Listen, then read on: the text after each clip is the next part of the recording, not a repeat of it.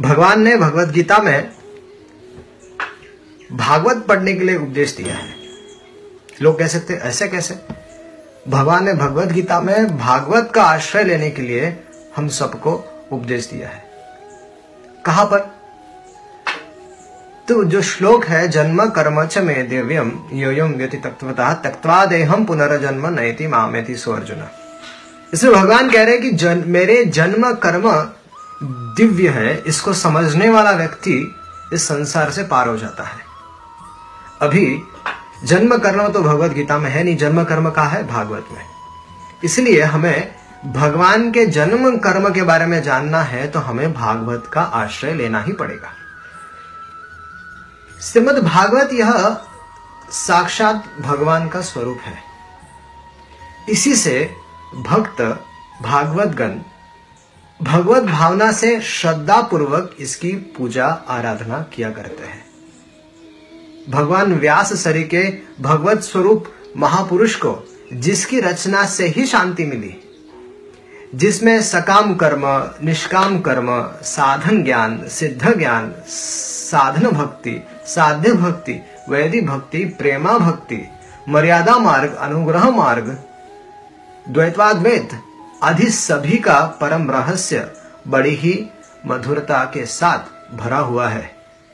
जो सारे मतभेदों से ऊपर है अथवा सभी मतभेदों को समन्वय करने वाला महान ग्रंथ है श्रीमद भागवत इसके प्रत्येक अंग से भगवत भाव पूर्ण पारमहंस ज्ञान सुधा सरिता की बाढ़ आ रही है।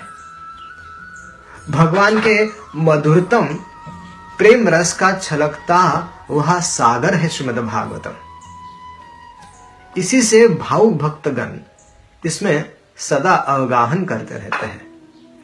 परम मधुर भागवत रस से भरा हुआ, स्वाद स्वाद पदे पदे, ऐसा ग्रंथ बस एक ही है। इसकी कहीं तुलना नहीं है। विद्या का तो यह भंडार है, विद्या भागवतावधि ही। यह प्रसिद्ध है।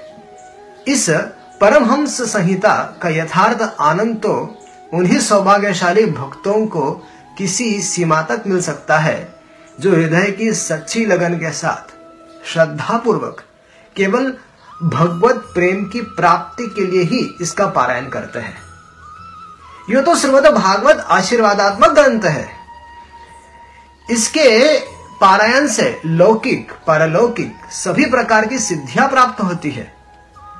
इसमें कई प्रकार के अमोघ प्रयोग के उल्लेख हैं। जैसे नारायण कवच, श्रीमद भागवत के शटम स्कंद के अष्टम अध्याय में है नारायण कवच से समस्त विघ्नों का नाश तथा विजय, आरोग्य और ऐश्वर्य की प्राप्ति होती है। पुमसावान व्रत, जो कि शतम स्कंद के उन्नीसवें अध्याय में है, उससे समस्त कामनाओं की पूर्ति होती है। गजेंद्र मोक्ष यह आठवें स्कंद के तीसरे अध्याय में है। उससे ऋण से मुक्ति शत्रुओं से छुटकारा और दुर्भाग्य का नाश होता है। पयोव्रत से मनोवांछित संतान की प्राप्ति होती है। सप्ताह श्रवण या पारायण से प्रेतत्व की से मुक्ति प्राप्त होती है। इन सब साधनाओं, इस, इन सब साधनों का भगवत प्रेम या भगवत प्राप्ति के लिए निष्काम भाव से प्रयोग किया जाए तो इनसे भगवत प्राप्ति के पथ में बड़ी सहायता मिलती है। श्रीमद भागवत के सेवन का यथार्थ आनंद तो भगवत प्रेमी पुरुषों को ही प्राप्त होता है।